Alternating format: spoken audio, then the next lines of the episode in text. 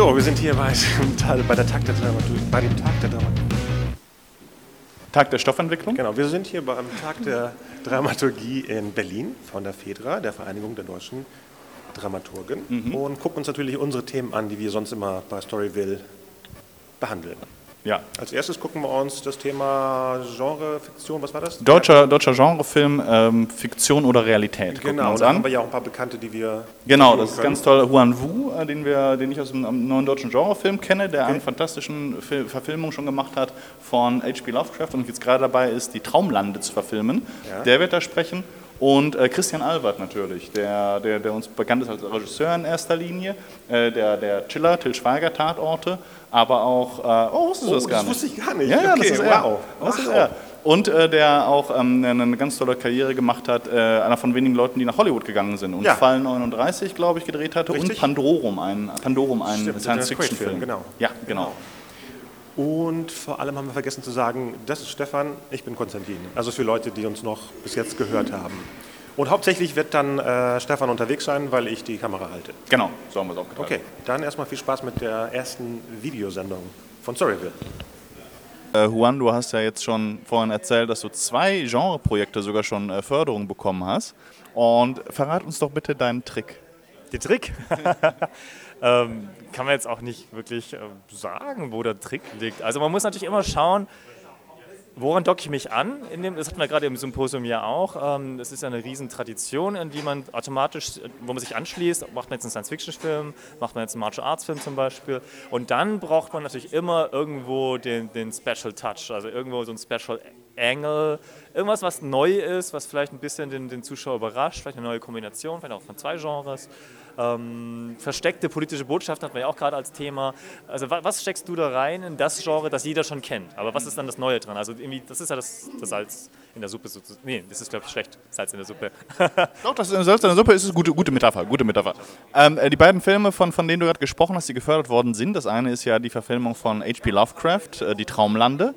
Ähm, und das andere ist, äh, hast du vorhin schon angekündigt, ein, ein, ein Deutsch- ähm, äh, äh, Asi äh, deutsch-vietnamesisches Kung-Fu-Drama. Genau.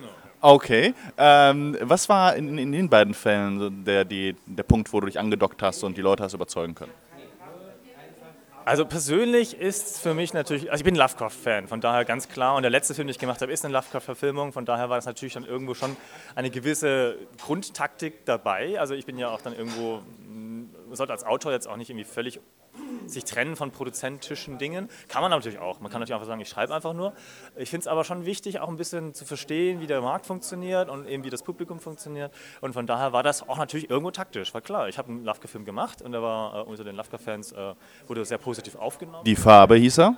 Genau, die Farbe. Und äh, von daher war klar, wir haben gesucht nach einem neuen Stoff. Was könnten wir als nächstes machen? Und logischerweise auch von Lovecraft, um das Publikum, das wir schon erobert haben, ähm, damit zu füttern und nochmal, vielleicht noch größer dann, ähm, noch mehr Leute zu gewinnen. Und da kam eben das Traumlande-Projekt heraus, weil es noch niemanden gegeben hat, wirklich noch keinen einzigen, äh, der die Traumlande-Geschichten von ihm, das wissen auch viele gar nicht, dass er Fantasy-Geschichten auch noch geschrieben hat, zu seinen typischen Grusel-Horror-Geschichten ähm, dass es die gibt und es gibt noch keine Verfilmung davon. Und daher ähm, war das so gleich so.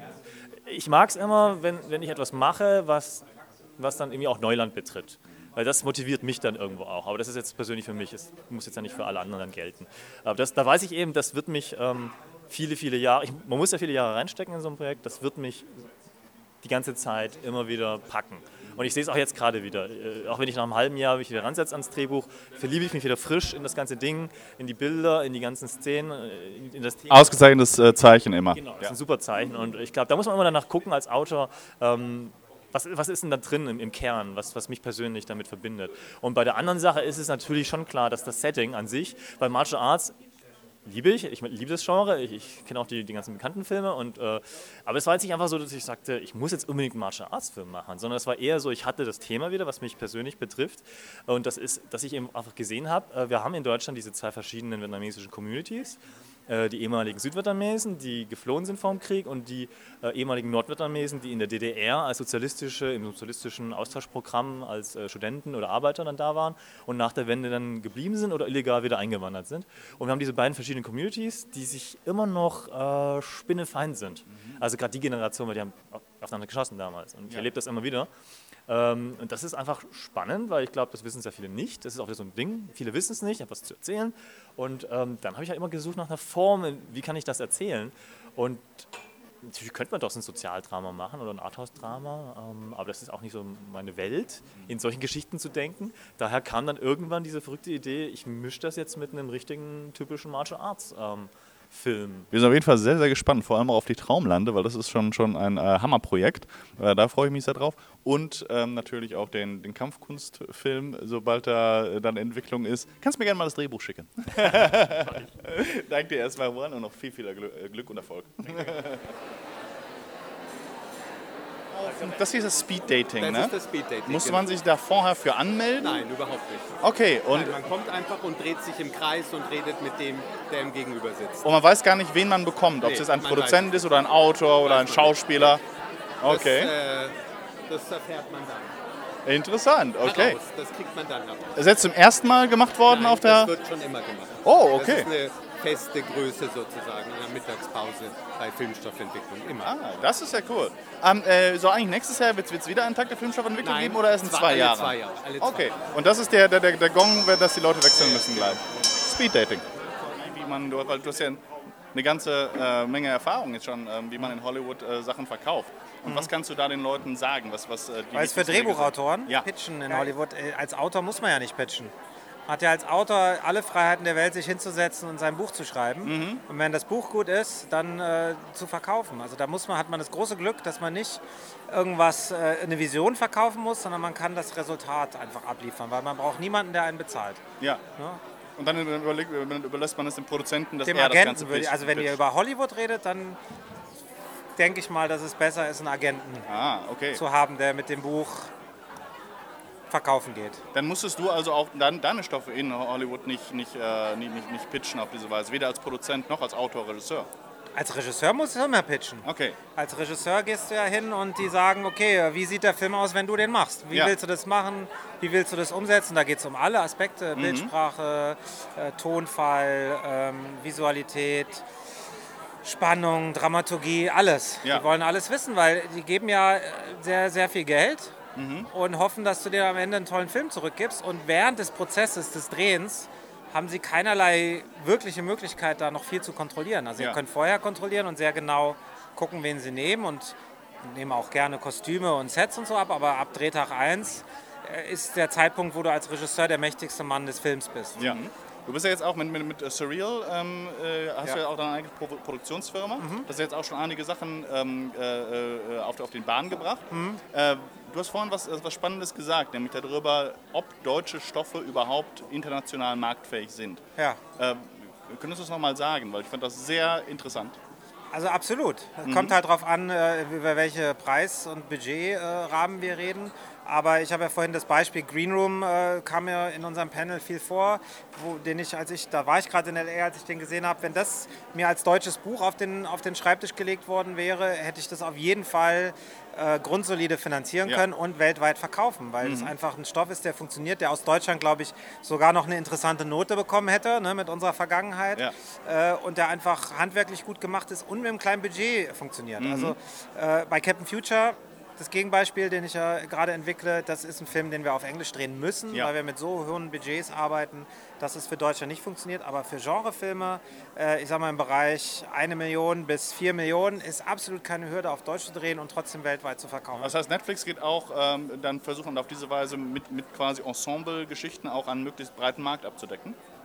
Wenn du jetzt nicht nur eine per, per Nee, Netflix hat ja ein anderes Modell. Netflix hat ja, deckt ja nicht den breiten, weil die haben ja ein Abo-Modell. Und das Ja. ist die Freiheit des, der Filmemacher, da ist die große Zukunft, Ja. mit Leuten zusammenzuarbeiten, die ein Abo-Modell haben. Ja. Weil die Idee bei Netflix ist nicht, dass sie eine Serie für alle machen, Mhm. sondern sie machen alle Serien für alle. Ja, Ja, das heißt, sie machen einfach sehr unterschiedliche Sachen, sodass deine 9,99, Mhm. die du bezahlst, dass du auf jeden Fall, also ich finde zum Beispiel Orange is the New Black hat mich nicht gekriegt. Nee. Interessiert mich nicht. wir sind ja? auch nicht die Zielgruppe, So, glaube ich. äh, es will gar nichts dagegen sein, es ist einfach nicht mein Ding. Nee. Es stört mich aber nicht. Gut gemacht. Weil, also es gibt, weil es gibt Charaktere. 100 andere Sachen auf Ja. Netflix, die für mich sind. Genau. Deswegen bezahle ich dafür gerne. Und das Ja. ist der Vorteil gegenüber, äh, ähm, ich sag mal, werbungsfinanzierten Sendern, die halt immer die Masse brauchen, Ja. weil sie sonst ihre Werbezeiten nicht gut verkauft bekommen. Genau. Oder dem öffentlich-rechtlichen, der die Masse braucht, um seine Mhm. äh, Existenz zu rechtfertigen. Ich glaube, dass es nicht so ist, dass alle Autoren sich verstellt haben die ganze Zeit, Nee. sondern ich glaube, dass Autoren, die äh, Konformisten waren, äh, wahnsinnig äh, ähm, leichter hatten. Ja. Und die können das nicht unbedingt. Mhm. Die können nicht den Schalter umlegen und sagen, wow, ich bin jetzt radikal und, Ja. und böse. Ja. Also ich glaube, dass wir echt anderen Autoren eine Chance geben müssen. Es gibt natürlich ein paar Autoren, die das, ne, ich will jetzt niemand ausschließen, aber ich glaube, der große, die große Masse wird jetzt nicht plötzlich äh, super Netflix-Autoren werden, sondern Nein. es werden andere Leute äh, zum Zuge kommen. Ja, da, und das ist spannend, auch aus anderen Gewerken, auch Newcomer, Quereinsteiger Mhm. und sowas. Du hast ja selber gesagt, ne, dass du auch aus, eigentlich aus der Autor, Autor, äh, ähm, äh, Amateurfilm. Amateurfilmer-Ecke kommst. Und das ist Ja. dann, deine Geschichte ist auch eine, eine ganz tolle Erfolgsgeschichte, die da einem auch äh, Mut macht, dass, diese Ja. dass es auch außerhalb der verkrusteten Strukturen eigentlich funktioniert. Absolut, das war die absolute Amateurliga. Das war, ähm, man hat sich gegenseitig geholfen, die Filme irgendwie zu verwirklichen. Ja. Äh, viele Filme sind nicht fertig geworden, weil irgendwelche Freunde weggezogen sind, die aber nur mal eine Rolle da haben oder die hatten jetzt eine Freundin und so. Aber man hat halt wahnsinnig viel gelernt. Und ähm, der letzte meiner Autorenfilme, äh, Amateurfilme ist ja ungeplant veröffentlicht worden und war dann äh, Debütfilm. Ja. Also ich habe meinen Debütfilm gar nicht geplant als Debütfilm. Das war Ja. der hieß Curiosity and the Cat. Ja. Und der ist jetzt offiziell in meiner Filmografie mein erster Film.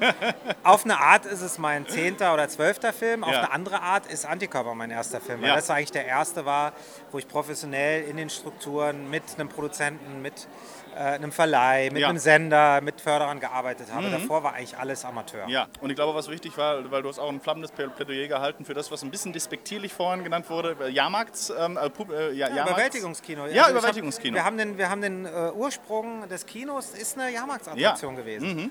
Und äh, ich sag immer, es muss ja nicht dumm sein. Nein, um Gottes Aber Willen. es muss zuerst mal Ja. entertainen. Meine Firma heißt nicht Surreal, wie du gesagt hast, Ja. sondern Surreal Entertainment. Ja. Mhm. ja. Und das ist mit Absicht. Weil ich will schon im Firmennamen sagen, ja, Surreal steht so für dieses bisschen Ja. sicke, bisschen anders, ist ja auch extra falsch geschrieben, ne? für, so, für so eine bestimmte Art Edge, die ich in meinen Filmen liebe, die ich persönlich mag. Ja. Ja, aber Entertainment Ja. steht dafür, dass es entertaining sein muss. Ja, Vielen lieben Dank dafür gleichfalls. und auch super viel Erfolg auf jeden Fall.